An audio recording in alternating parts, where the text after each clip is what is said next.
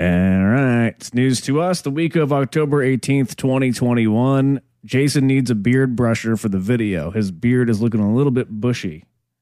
It needs to be tamed. The wild beast. Yeah, that thing is out of control. Look at that thing. Mm-hmm. How did that thing get so out of control? I haven't brushed it. So do you brush your beard with a brush every morning, or it's like a horse's mane? Every morning I do, yeah. Mm-hmm. Tonight I have a beard brush. Oh, cool. We're going to talk to Jesse Philippe, congressional candidate in Florida, running to represent Florida's 15th district. He's a grassroots Democrat, Marine, and lawyer. Look at that. Wow. Marine. What have I done with my lawyer? I don't want to. What have I done with my life? Well, you're a political pundit, and that's very important because I'll be on when your head is in the little CNN square next week. That's right. When your head is in the little square, like it is on this show, you are an authority, and you are to be reckoned with. My opinion matters. We'll start the show tonight with a news roundup. Katie and Chris are both on assignment. It's news to us. IW Radio. I love how they always are on assignment when we have a big guest. I can't share Katie's assignment if you'd like. Yeah, what is she working on, Katie? Katie and I are coaching our daughter's basketball team this year once again. Oh, okay. And she's in the call for all the coaches. So yeah. She's on assignment. That's the assignment. The assignment is coaching a kid's basketball league. That's pretty cool. You guys do that. How does that make you feel? What do you mean? How does that make me feel? Can she do that when the show's not on? How does it make you feel that we're leading America's youth? That's great. I think it's fantastic. There's no one better to lead America's youth. Oh, thank you. That was a glowing endorsement. I love it. News roundup before we get to our big guest. Let's see what's happening. We'll look at the biggest stories, and some of these stories are also just kind of fun too. That's part of the news roundup. Here we go. Trump's true. Wait, wrong button. Whoa. It's news to us. News roundup. Yeehaw! It wouldn't be, and it's news to us without hitting a wrong button at least once. So that's how you know we're professionals here. It's a live show, live on IDW Radio. Show, we are live. We should mention that more often. This show is live. So when we mess up, say weird things, it's because we're live. Because the news happens now. Now. We're more live than almost any other source of media currently. That's true. Colin Powell. Most are delayed. Colin Powell, military leader, first black secretary of state. He died. This was trending on Twitter today. That's how I found out. I woke up this morning and saw that he was trending, and sure enough, it's because he had passed away. Sometimes when you see celebrities trending on Twitter, I always assume the worst. I always assume that they passed away. Like I saw Bill Murray trending a few days ago. I was like, no. Oh, really? But no, I was just like, people were just talking about how great Bill Murray is. But then, this happens from time to time, but Colin Powell did indeed pass away, 84 years old. Yeah, I mean, he was a giant in the last half of the 20th century, in the first part of the 21st century. I mean, he was, as you said, Secretary of State. He led our forces in the first Gulf War to liberate Kuwait from Iraq. First African-American Joint Chiefs of Staff at the Pentagon. He was one of the better leaders, I think, in our government. I think the biggest issue that people have is his address to the General UN Assembly, stating that Iraq had weapons of mass destruction. And it's also interesting that you bring this up too, because our guest that we're going to be talking to later, Jesse Philippe, he actually served in the Iraq War. So maybe we can ask him about how he feels about this, or how he felt about, the leadership. It is after he resigned a couple years after we invaded, he was very critical about you know, the war effort in Iraq and surging troops. And he said that it was the biggest mistake he ever made in his life, giving that address to the UN Assembly. Is that the weapons of mass destruction? Yeah. Which it was faulty intelligence. Right. At least he addressed it. Yeah. You know, I need to study up on the Iraq war more, but yeah, it was blamed on faulty intelligence, but there are also other ulterior motives there as well with oil. Yeah. He said in his 2012 memoir, quote, "I am mad mostly at myself for not having smelled the problem. My instincts failed me." But, you know, it was by no means my first, but it was one of my most monumentous failures, the one with the widest ranging impact.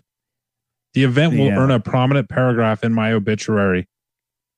I mean, he knew, like, kind of what that was going to do to history, you know, like it was a big deal.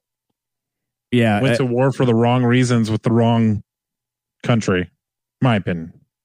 Yeah, and all the families it impacted here, a lot of and there, yeah, but not a. But he did a lot of good, yeah. Right? Like, let's leave him on a good note. Out of the last 4 presidential elections, he endorsed the Democratic nominee, even though he's conservative or was conservative. He endorsed Obama in 2008 and was part of the chair of his inaugural committee, which is a pretty big deal, I think. Yeah, it just seems like a reasonable guy. One of the, I mean, he's kind of embodied how being conservative should be. You can be conservative, identify with conservatism, but if it starts to get off the rails, you don't have to blindly follow. I mean, isn't that what every American should be, though? Like, yeah, absolutely.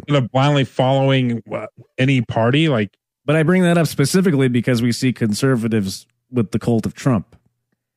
And speaking of, he was adamantly against the insurrection of January 6th, and then denounced his Republican affiliation. Said he was no longer Republican after that. Wow, I was very outspoken, as he should be, because that what happened on January 6th, we are still processing, and it was an attack on the Capitol perpetrated by conservative leaders within Congress, and also the president of the United States, conservative, or then president. Yeah. So. Yeah. You know, and just, it seems so stupid. I'm going to bring it up because it's relevant. But I have like a virtual leadership conference tomorrow for your day job, for my day job as a door-to-door vacuum cleaner salesman. Colin Powell was a featured speaker. What? For the event? Yeah, like tomorrow. So I don't know. I'm sure they. It's tomorrow, so I'm sure they recorded it. Holy I wonder crap. If they're gonna play it. So it was pre-recorded, or was it? I have to assume, right? Like that has to be. Well, so he died due to complications with COVID, and I would assume he wouldn't agree to a speaking engagement knowing he was sick. No, I think he started feeling ill last week. It should also be noted that he was fighting multiple myeloma, which is a cancer of the plasma cells. So COVID was not. I mean, he had a underlying health issue, so right. He was fighting cancer, and COVID just. Immunocompromised and fully vaccinated too, by the way. So he was actually scheduled to get his booster shot at the end of last week, from what my sources have said. All right, news roundup continues. What else? It's news to us. News roundup.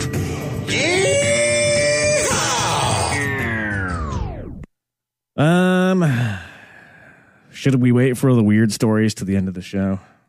Maybe we should. Let's talk about this lawsuit that Trump is filing to keep the January 6th documents from Congress. How about that? I didn't hear about this yet. Oh, yeah. So there's a House committee looking into and investigating the January 6th insurrection, they subpoenaed and the National Archives and the White House for documents from DJT's administration surrounding the January 6th insurrection. And DJT filed a lawsuit claiming executive privilege. Filed a lawsuit today saying that the investigation was coming after him and it was too broad and wham, wham, wham. Wham. Don't look at my notes. Wham. That's official. Because, you know, he behaves like an innocent person all the time with these lawsuits. Yeah. The Biden administration gave the go-ahead for them to release the documents, and basically DJT is just trying to fight them.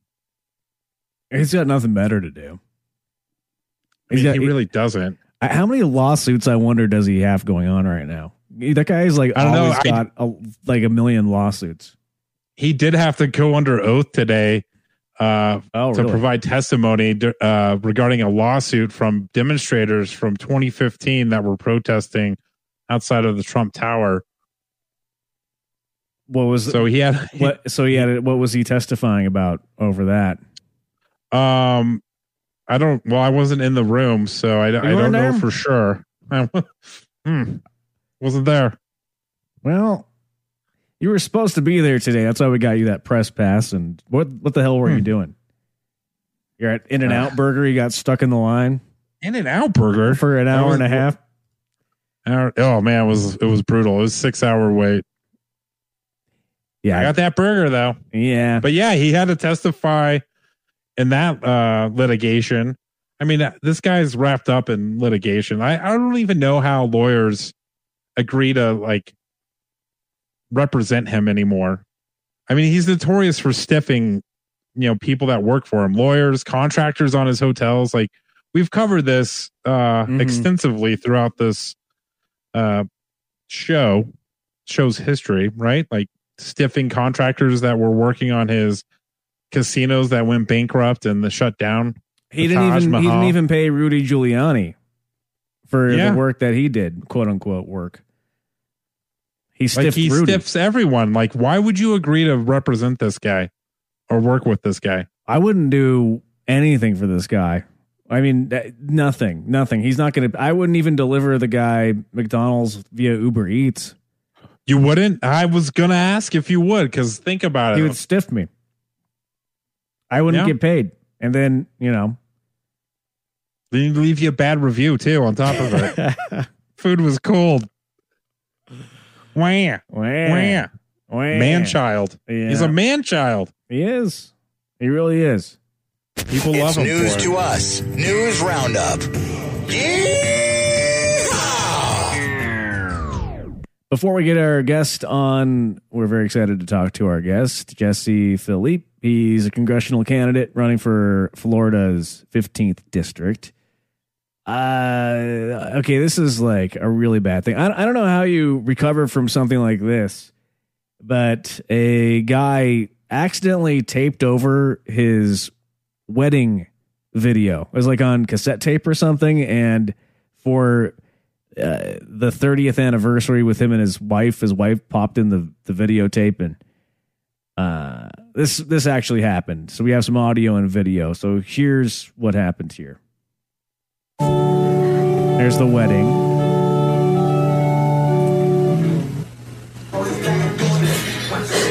And then it cuts to cops.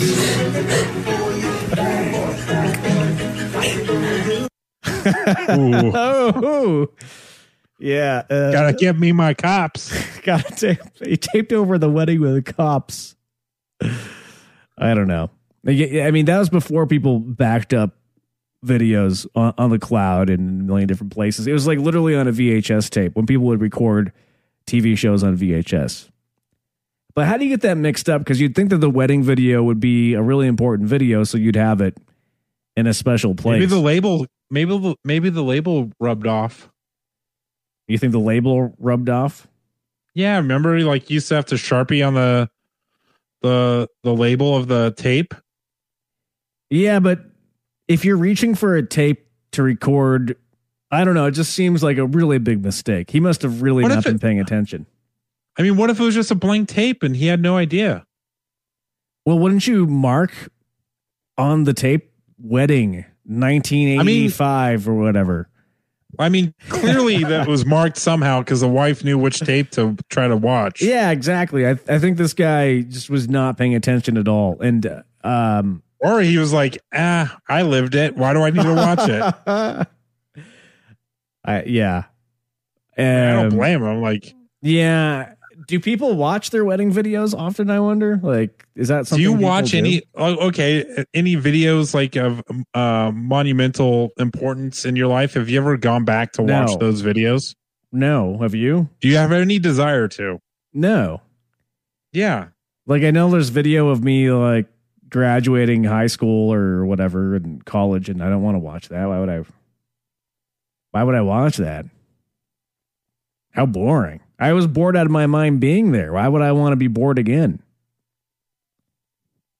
Well, at least you were drunk for him, right? No, I was not. What? Yeah, you were. No, I was not. Yeah, 100% were. I was. Is your mom and dad listening right now? No, I seriously was not. I was not at all. You was that just me? Yeah, I think so. Yeah. Ooh. Oh yeah, because you drove. Yeah, I was not responsible.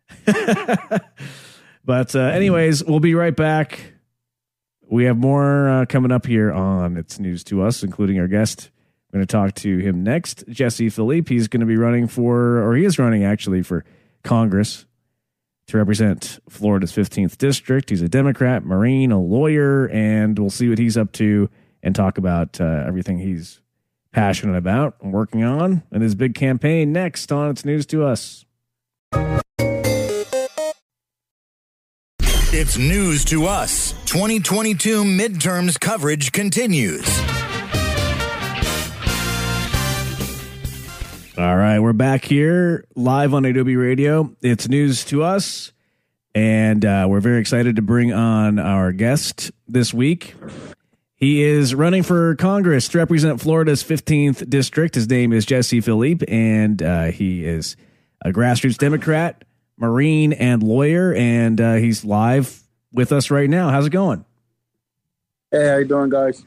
Doing pretty good. Where are you right now? Are you in the campaign headquarters? No, we're in the middle of traveling from, because our district's pretty big. So it encompasses Polk County and Hillsborough County and Lake County. So right now I'm in Polk County, headed back to Hillsborough. And so I stopped by somewhere so I could talk to you guys tonight. Oh, okay, cool. Yeah, thanks for taking the time to out of your busy schedule. I'm sure you have a lot going on. How's the campaign? So you guys know. We'll get into like your campaign and some policy that you're thinking about, but we'd like to get to know our guests on a personal level first, if you don't mind. So, what's the last movie that you watched? Oh, man, I don't think I could say that. It was kind of radar movie. It was like a Disney movie or something. It's a good movie I just watched. It's okay if nothing comes to mind. I mean, you know what? I was watching the Mighty Ducks series because there's a show on Disney Plus, and no plug for Disney here, but it was a show, and I was trying to catch up, so I ended up watching D1, D2, Mighty Ducks. I haven't seen those movies in so long. Do they hold up, or do they not hold up? Actually, they hold up pretty well. I mean, I know I just aged myself, because but they go pretty well. Yeah, I don't know. I haven't seen those in so long. Is the series good? Have you seen that, Jason, on Disney Plus? Yeah, I think I watched D1 and D2 with my daughter. Oh, okay. Like I go back and watch the old movies that I loved as a child with my kid. So I love going back to those, and she loves most of them. Oh yeah, yeah. Do you have any kids? No children. I have no kids. Is that something you're ever interested in, or? I think my significant other would definitely be interested in that. I don't think I have a choice in the matter. Yeah, we know how that goes. All right, so here's a kind of a weird question. If you If you could choose to do anything for a day, anything at all for an entire day, what would it be? Anything for a day, like hobby related or work related? I guess either. Like if you had the choice of having an entire day to do whatever you want. What would I do? I'd be playing music. I love music. So I'll be jamming on my drums or guitar. I like making people happy. So you playing music for people. Drums and guitar. That's pretty cool. Are you good at both or either? Or? I think, any musician's going to tell you he's pretty good, But my girlfriend and my mom would disagree because I've been a rock star. Did you want to be a rock star when you were a kid? Did you think that would be something fun? Yeah, I thought it was really cool. I mean, I was 15 years old, and I thought I would be the biggest rock star out there. Had my drum set, my flying toms, and just playing away. That's awesome. Great. Well, instead at 15 you thought you'd be this big rock star, but instead you decided to enlist in the Marine Corps. Just a couple of years after your rock star dreams were about to come true. They're about to come true. You're about to be a rock star. Then you're like, I'll be a Marine instead. Yeah. So when I joined the United States Marine Corps when I was 18, and the reason why I joined the Marines is because when I kind of, I was about to graduate, and I was like, what can I do to help people? Because it's kind of what my biggest thing that I realized in high school. That's what I love to do the most when I did a lot of community organizing. And so I went out, and I looked at all the branches, and, I saw the Marines do a lot. We had Toys for Tots. I don't know if you guys are familiar with that. The Marines do a lot in the community for people, so I decided that would be where I can best serve and continue to serve people. So I chose the Marine Corps. And overall, so you were in for 6 years, right? Yes. And what do you think your experience is like? If you were to sum it all up, I know that's kind of hard to do because I'm sure a lot happened, including you served in Iraq as well. But what was your overall experience and takeaway? Do you think it's something you would do again? Well, I do it again. No, I'm way too old for that. If I was 18, yeah, I'll do it because what I learned to sum up my 6 years in the Marine Corps is to always give back to people. I mean, no matter what you do in life, for me, the biggest sense of joy I ever got was giving back to people. So Marine Corps taught me that and continued to build that inside me while I was in service. So I'm going to continue to do that for the rest of my life. That's great. Now, I know that your state of Florida has a really big veteran population, and I think it's the third largest in the United States. So how will you give back to veterans once you're elected? So I can only speak to the experience that I had when I got out of the military. One of the biggest things that I noticed when I was leaving the military was that we essentially had no kind of programs to help transition people from the military life to civilian life. So what we ended up doing was we created a plan. Well, let me backtrack. I was in college. I saw this need. And so I worked with my professor in the public policy program at my college, which is St. Pete College. And we developed a program to help transition veterans to college.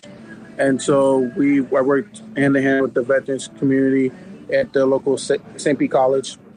And essentially what the plan was is when someone got out, we walked them and talked them of the classes that transitioned from the military service to civilian service. And we walked them in those classes to help them build that gap.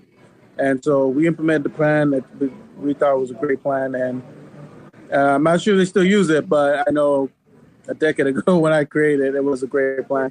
And those are some of the things I want to bring in Congress. I want to bring plans like that because what really hurts veterans when they get out of service is the lack of ability to find a job and also to find the education and the training because, when you're in the military service, you're constantly moving.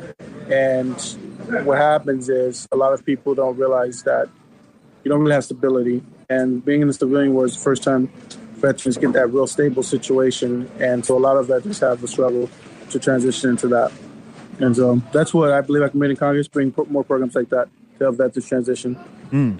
When you were talking to a recruiter, like before you signed up, was one of the selling points like that transition, like you're going to learn things in the, you know, in the Marines or in the military that, you know, you can use in your civilian life when you get out, like it'll establish you for moving forward? Because I feel like I've had friends that have served that was one of the selling points, is they would learn a skill set that they could take into civilian life.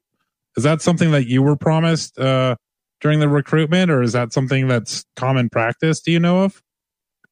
Well, so a lot of recruiters are, you know, taking a lot of 18-year-olds and they're trying to frame a life for them. A lot of times because they don't have a sense of framing themselves.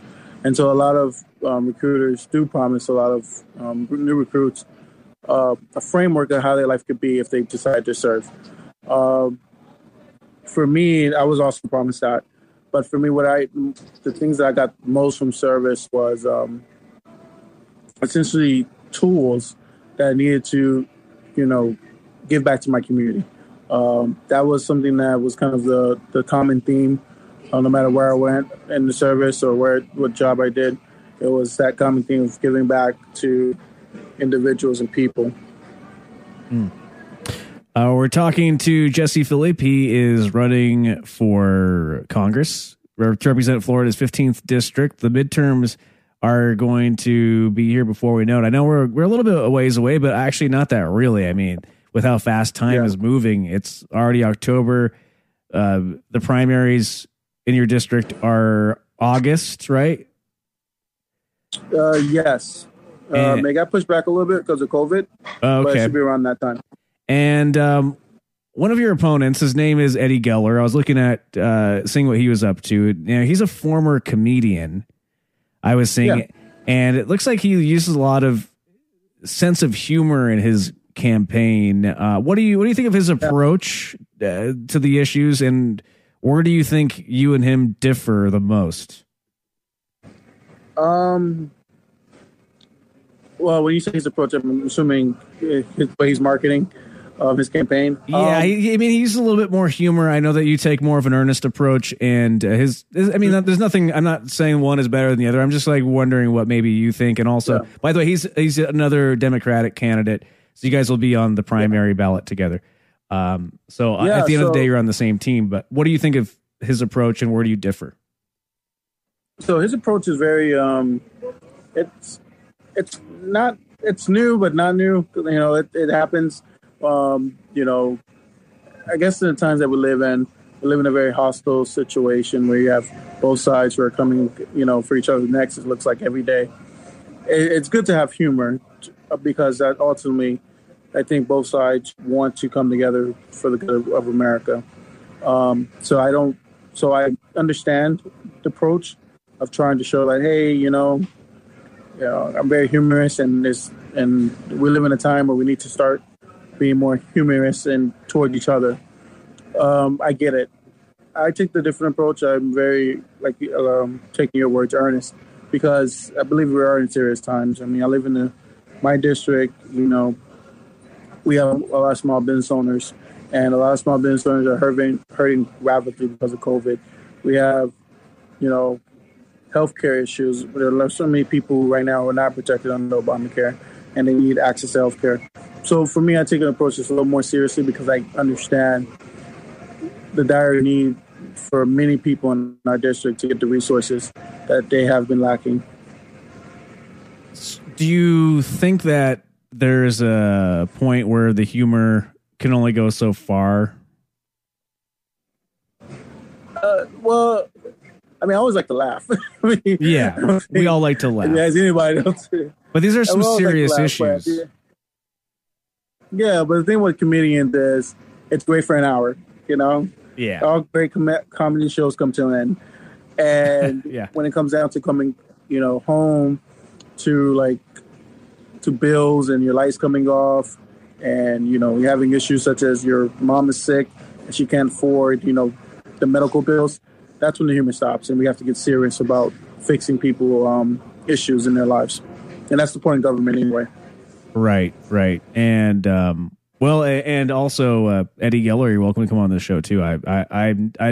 Again, I don't think that one approach is better than the other, but you are right. I agree that at some point it's time to like roll up your sleeves and get more serious about what's happening. But we all need to laugh at the same time. I mean, even on this show, like, we try to like be a little bit lighthearted about very serious issues. So it's hard to balance that for sure.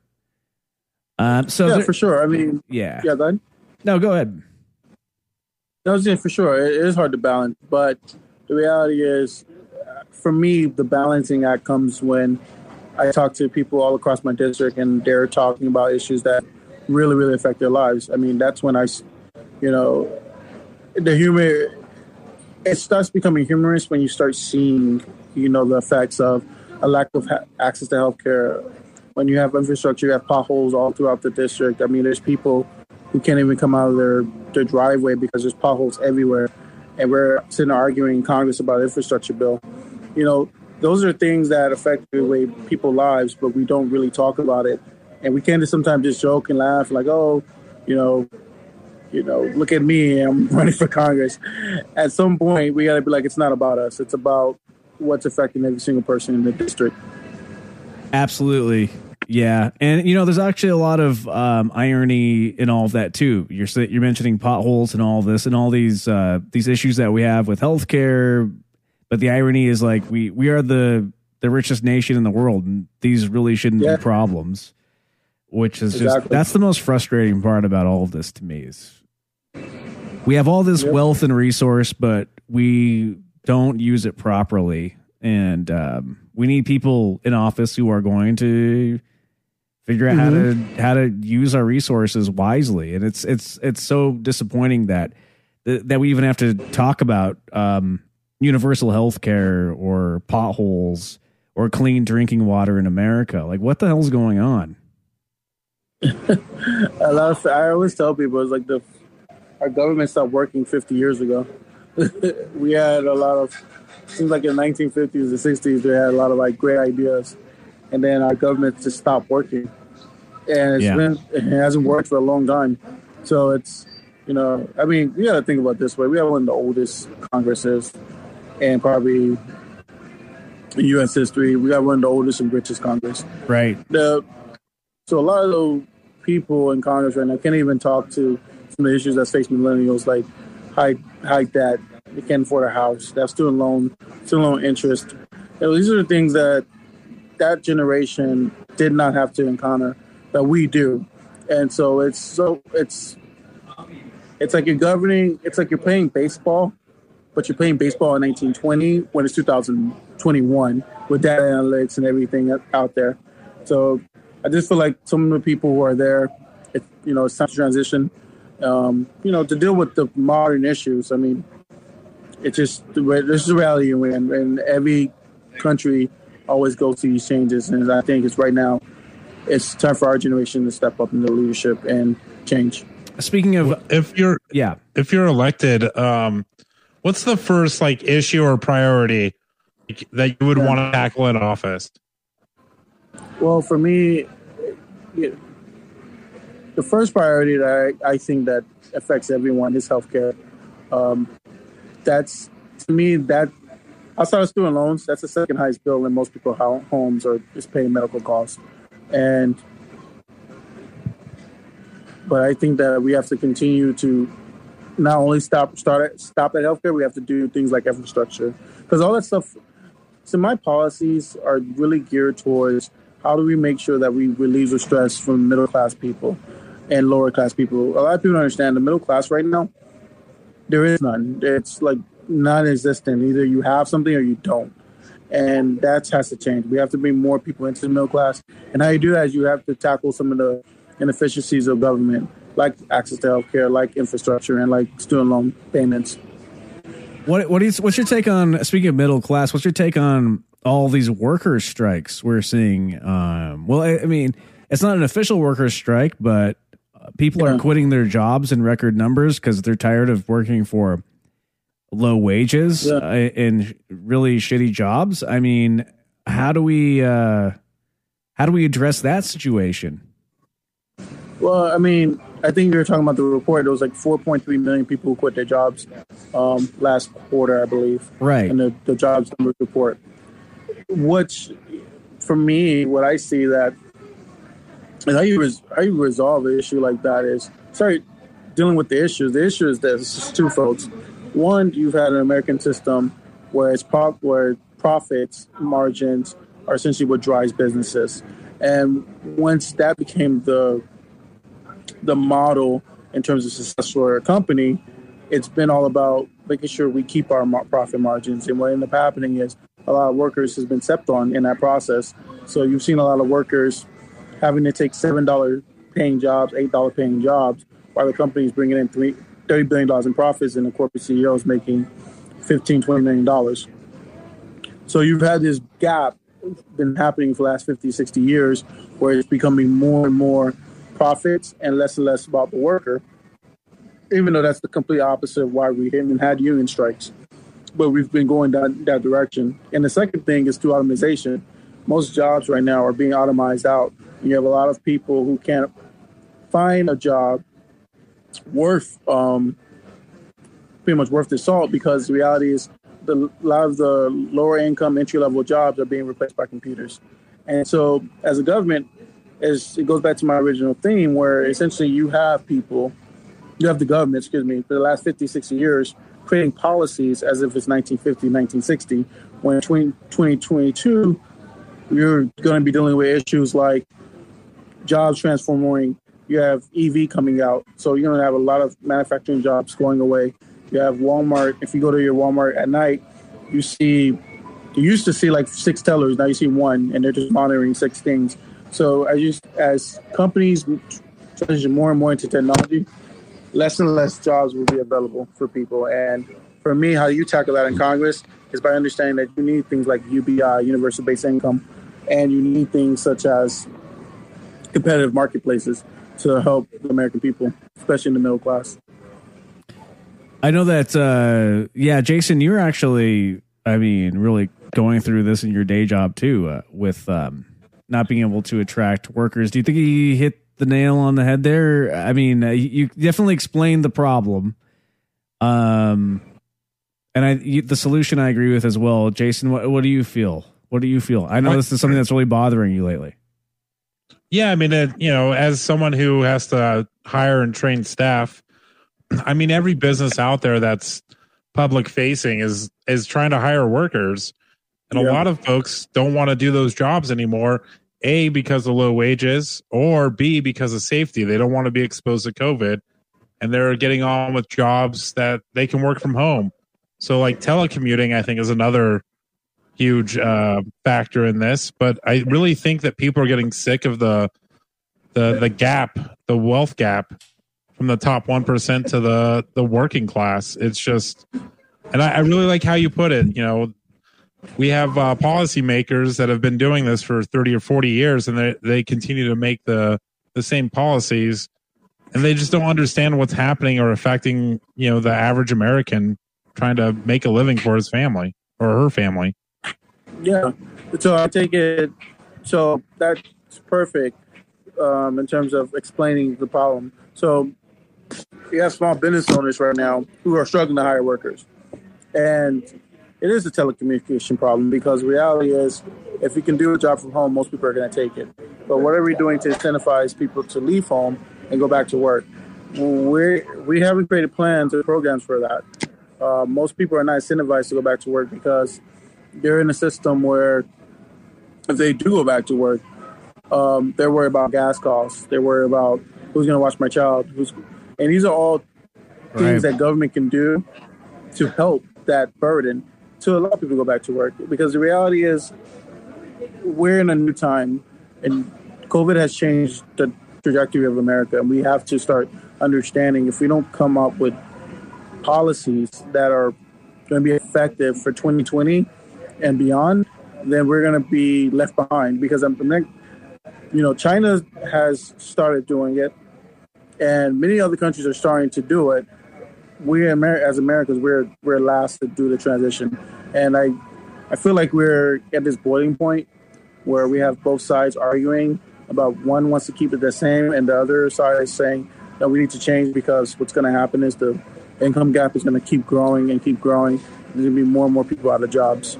So we definitely have to find a solution. And like I said, I believe UBI is a solution that supplements income, so people don't feel the need and necessity to have to get the $15, $18, $20 job, which helps small business owners to cover costs. Because, I mean, if you ask any small business owner, majority of their income, majority of their costs come from workers. And so UBI can help that, and you have different programs that can also help that. It's interesting, too, because UBI, it sounds like this really strange socialist concept, but when we look at Walmart, for example, there's been a lot of reports of in their break rooms that they'll have pamphlets and information on how people can sign up for food stamps. And well, while they're meanwhile paying their workers unlivable wages. So I don't know. To me, it sort of puts the power into the people's hands a little bit more, and helps out the small business owner for UBI. So I think I agree with you there on UBI. I just don't know how much or like what the cutoff is, but I guess that's for economic. Yeah, go ahead. For a lot of people, that's their biggest issue with UBI. They don't understand it. I tell people, if you want to understand UBI, just look what we did in the past year with COVID. Essentially, the government came in and we stimulated the economy with $1,400 checks every quarter of last year. So essentially, UBI is doing that. Instead of doing it for 4 months out of the year, we do it for 12 months. And we find on our website, we're going to come out with the actual detailed plan that shows you the monthly income it takes to replace a lot of the entitlement programs and also different programs to help the middle class. So if anyone that says UBI socialism or it doesn't work, I just point to them last year's. We did that. We did it 4 times last year through the stimulus plan. And also we spend a lot of money with on defense, national defense. And that's a lot of wasted money that I personally feel like should be going to social programs. But I know that I can say 2 things on that defense thing. Oh, please. Yeah, I would absolutely love your opinion on that. Yeah, so I'm in the military, so I can speak to this. Yes. So we spent almost close to $785 million on defense spending. I think it's even more than that, but it's close to $1 billion. And for me, when you look at the way the military has been run lately, you can see that the way the military is conducting its operations is from, like I told you, 1950, 1960. So as you can see, the military resources, as it's currently constructed, is not needed. The new warfare is cyber warfare. So most people, we need to spend money in the military to fix cyber warfare, remove our money from big armored tanks and guns and weapons, and start thinking, what is the new frontier of war? And to me, that's in cyber. And that literally can pretty much reduce the defense spending by 10 or 20%. I get rid of all this weaponization and old school military gear from that was required 50 years ago, but is not as required now. Right, and we end up selling these tanks and all of these weapons to people who maybe shouldn't have them, which is really weird too. Like the whole way it works out, with the military-industrial complex. But yeah, it's interesting to get your take on that, and I agree with you 100% on that. Thank you so much for taking the time. Jesse Philippe, he's running for Congress to represent Florida's 15th district. And Jason, did you have any, Jason had a lot of questions. We had so many questions for you. I know we can't get to them all. But before we let you go, and you're being very generous with your time. Jason, did you have any last questions or anything you want? I mean, like back to the labor, issues that we're seeing. Like, do you see that? Like, I see that getting worse over the next 5 years. It's going to get worse. Like, do you think that we're going to be able to get out of this? Like, do you think we're going to be able to govern our way and make things better for the average worker? Because to me, from my position, I think it's going to only get worse with the infighting between the two parties. Then they're not getting anything done for the American people. I don't think they will until something really bad happens. So just want to know your take, like where you see this going. To answer your question, if we continue to create policies the way we're creating them, it's going to get worse, because the reality is the policies are coming out not even addressing the issues. The issues are literally, how do we get people to go back to work? And we have done zero to incentivize people. We're saying, hey, let's pay $15 an hour, but then we're not talking about childcare. Let's pay $15 an hour, but we're not talking about transportations. And I don't know about you guys, but if you've seen gas lately, it's like almost $60 to go anywhere. So we're not addressing those issues, but yet we're trying to fix an issue with, essentially, by paying workers more. And that's, to me, that's a step, but that's not the ultimate solution. And the reality is, like you said, it is going to get worse, because we don't really have in power right now new generation leadership who are actually in the midst of the problem and who actually provide solutions. And for me, one of the solutions is UBI, and I keep harping on that, is because I know that supplemental income will get people back to work. Because the reality is, most people right now, and I'm just being honest, a lot of people right now are not working because they are still on unemployment benefits, and they were being paid more than they were actually getting paid when they were working. And so that's the problem. That's an inequality. How you address that is by providing a UBI program, which gives people a baseline, and then once they have that baseline, require them to go back to work.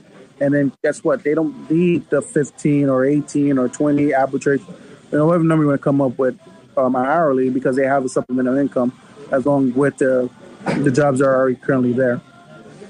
That's interesting. And I also, on top of that, believe in the power of unions and workers coming together to fight for what's right. When especially you see all these stories coming out, is it what is the factory right now that's having these issues? Is it I know it's like a food manufacturing. Is it? No, it's John Deere. John Deere is the one that's latest in the news. They have a workers' strike going on right now because they posted like all these crazy profits, but they are barely offering their employees any sort of incentive or raise. And the whole thing is just messed up, and just it's really a hard thing to tackle too, especially when the money in politics is coming from those at the top of the food chain. So. Thank you for trying to tackle all of this and all of these important issues. And I know that it's going to be something that plays out for generations, most likely, but it's got to start somewhere. So thank you for putting yourself out there and trying to do it. We appreciate that. And where can people find out more about your campaign? Well, if you guys want to get in the fight, just go to jessiephilippe.com, JESSEPHILIPPE.com, and just go to our website, help contribute. You can contribute. We really love suggestions. We have a suggestion box there. But like you were saying, I mean, this is a generation fight right now, and it's a generational fight, because I think it's time for us to have changing of the guard. And if it takes people like myself to run out there and stick my neck out there, then that's okay. But we need more people like me to keep going out there, like Eddie Gedlier, sorry, I butchered his name. And more people like, Ella Ellison. We need more people like that, because reality is, 50, 60 years ago, they were our age. Joe Biden was, 24, and, Nancy Pelosi was like 30-something years old. They were our age, and they took over the government, and they brought progressive things and changed the government. And now it's our turn to take over and make sure we push our country forward. Yeah. And that's the thing that's on all of our side is, whether we like it or not, is time is the ultimate changing of the guard. We're all going to die at some point. These people who are older and in power, thank you for their service, but they're not going to be around forever. So somebody else has to step in with some good ideas. I agree. And, well, thanks again. We appreciate you being on the show, and I hope that we can catch up with you before the big primary. And then, of course, after you win that, we'll talk to you then, too. I hope to check in a couple more times. Well, definitely. Thank you guys for allowing me to be here today. I've heard great things about your show, and I'm really was excited to be here. I even stopped at some random place, and I was like, I'm going to go see these guys. Oh, thank you. So we're definitely, we look forward to working with you guys, and making sure we keep you guys, you know, informed about what we're doing, because we really understand the message takes a village, not just one or two people. So thank you so much, and I appreciate the time. Thank you. Thank you so much. Have a great evening. Thank you, Jesse. And take care. All right. See you guys. All right. See it.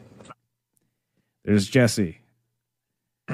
Jesse Philippe. All right. We'll hit a break unless you have anything to wrap it up. Jason, did you have a final thought? Or...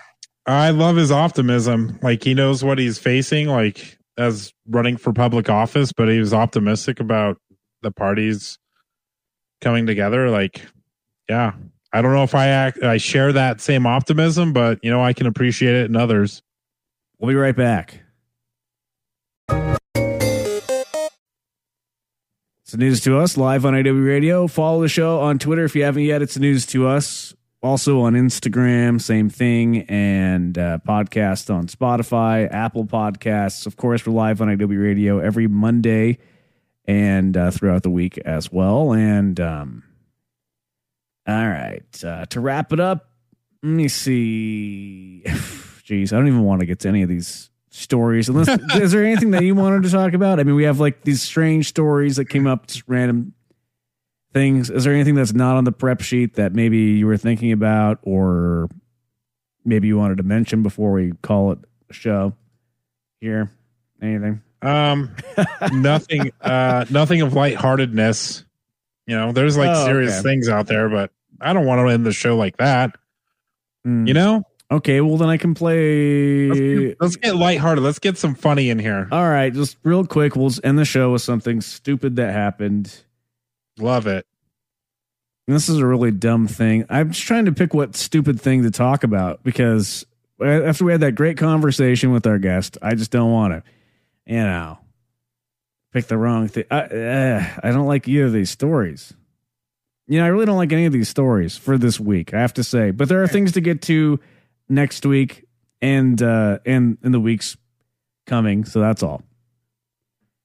I will. I have one final question for you before we wrap it up. Yeah. Did you watch William Shatner go to space? That's a good thing to bring up. I did. I did watch that. Yeah. What do you think about Bezos walking him up the ladder, sealing him up in the capsule? Like, what do you think about him, like, interjecting himself and wearing a spacesuit, even though he didn't go into space, by the way? Do you think he like always wears a spacesuit from now on? I mean, why not? A spacesuit's a onesie. Let's be honest. What I thought about it, honestly, is I'm tired of seeing rich people go to space. I just like rolled my eyes. And by the way, you know, William Shatner, 90 years old. They say the oldest man in space, but he was up there for 2 minutes, and he's not an astronaut. He went on this rocket that a billionaire created. And I'm sorry, I don't have respect for that as much as I would a 90-year-old actual scientist going up into space. Scientists go into space, not just for fun when you have $1 million. Bullshit. If a 90-year-old scientist was sent to space, A, the news wouldn't even cover it. Yeah. B, if they did, you wouldn't watch it. But that's the horrible thing, isn't it? You're right. And that's horrible. You wouldn't even care. You wouldn't even blink at it. You'd be like, move on. It's not, I wouldn't. Nobody would. Nobody would. Nobody would care. Don't put it on me. Nobody would care. You did confess that you watched Bill Shatner go to. Don't call him Bill. You don't know him. Like, you're not on a first name basis with this guy, Bill. Yeah. Bill. Hey, I watched you go to space, Bill. He came down, and then Jeff Bezos also greeted him when he came. Like, Jeff Bezos like held his arms as he stepped off on the stairs, and like, I can't believe you watched that live. What is wrong with you? What happened? I was bored. Just so happened I had a little bit of downtime, and then I watched just as William Shatner landed and Bezos, he like ushered him out of the capsule, and then cameras were on both of them, and basically William Shatner was just like talking about how himself. He's like, oh, there was blue, and then it went black. Everybody needs to see this. Oh, it's like, didn't you see that on the Starship Enterprise a billion times? You still didn't answer the question on why you felt compelled to watch that live. It was bizarre. It was to see a 90-year-old William Shatner go to space and then be greeted by the richest man in the world on this little capsule. The whole thing is just bizarre. I don't... Space tourism, I feel like there's better things you could be doing with your time and money, Jeff Bezos. Honestly. All right. Bye, everyone. We'll be back next time. With all due respect, that's a bunch of malarkey.